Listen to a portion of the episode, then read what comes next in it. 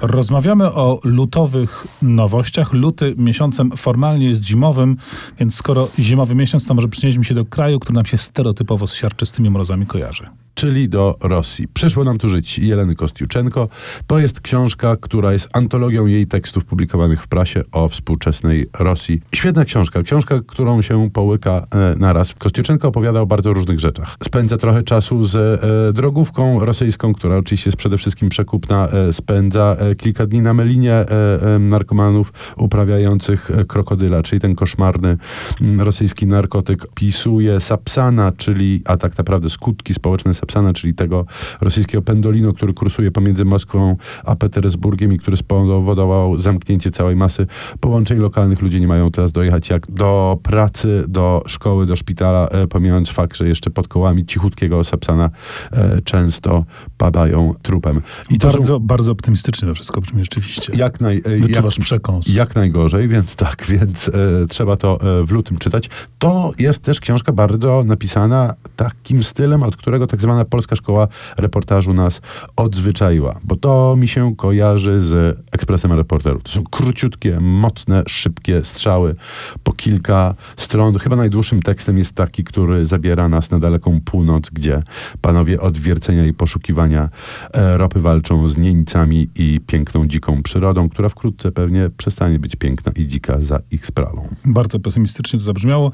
Y, następna pozycja jest chyba nieco bardziej jednak optymistyczna, chociaż też w sumie nie wiem. Y, mam na myśli i mam też w ręku książkę pod tytułem Wady snu, napisaną przez Radkę Denemarkową. To jest rzecz o tyle zaskakująca, że y, to wygląda jak powieść, ale powieścią nie jest, tylko tekstem dramatu, te, teatralną sztuką, chociaż trzeba uczciwie powiedzieć, że czytać to najzupełniej powieściowo, no tyle, że same dialogi są. Sytuacja jest prosta, taka sceniczna, fabularna. Otóż mamy trzy pisarki. Sylwię Plath znasz, prawda? Znasz. Virginia Woolf. Też czytałem. Ale zapewne nic nie czytałeś Iwany Trump tej Iwany Trump, pierwszej żony e, pana prezydenta e, Ach, Trumpa, Iwany. która Pamiętam, rzeczywiście pisarką także jest, e, choć ja przyznam, że nie miałem jakichś doświadczeń literackich dotąd i te trzy panie siedzą w, no nie wiadomo czy to jest niebo, a raczej nie, jakiś rodzaj czyśćca, w każdym razie w zaświatach.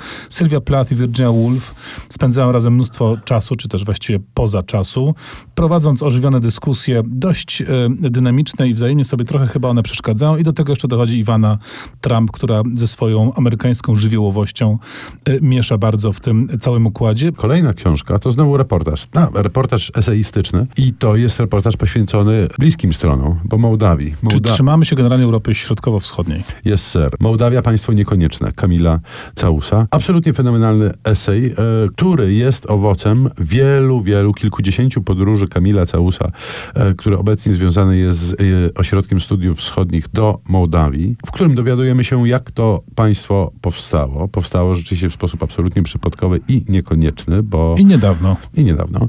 Mm, e, I dowiadujemy się, co się tam e, dzieje. Tam są jakieś przerażające scenki z e, hotelu Nacional, który jest przy głównej ulicy Kiszyniowa, który jest tak naprawdę w rękach młodocianych narkomanów, przestępców, ale też po prostu prostytuujących się dzieci, ale poznajemy też panów odpowiedzialnych za rozdania kart politycznych w Mołdawii. To jest jednocześnie kraj, w którym z mapy znika rocznie e, cztery miejscowości, bo ludzie po prostu wyjeżdżają z Mołdawii e, na potęgę. Są tutaj takie obrazki na przykład z małego miasteczka, nie, z małej wsi, przepraszam, gdzie mieszka tylko trójka staruszków i raz na jakiś czas wpada tam policja, żeby zobaczyć, czy jeszcze żyją, mówiąc e, brutalnie. Więc niezwykle specyficzny, troszeczkę depresyjny jednak obraz państwa niekoniecznego, gdzieś leżącego sobie pomiędzy Prutem a Dniestrem. Natomiast obraz jest jednocześnie obrazem niezwykle niezwykle pogodnych, niezwykle gościnnych, niezwykle sympatycznych e, ludzi. Czyli co? Czyli jedziemy. W wadach snu Radki Denemarkowej pojawiają się odniesienia do filmu Godziny, w którym wszak pojawia się Virginia Woolf.